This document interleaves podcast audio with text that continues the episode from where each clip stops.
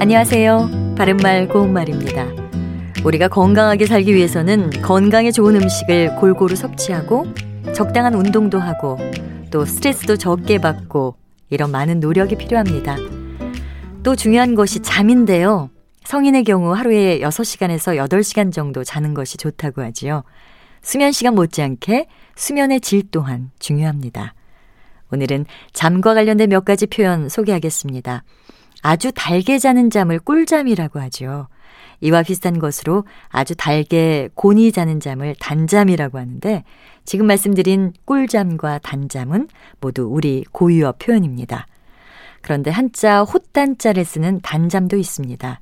이것은 주로 단잠에 또는 단잠으로의 형태로 쓰여서 자다가 도중에 깨지 않고 쭉 내쳐 자는 잠을 뜻합니다.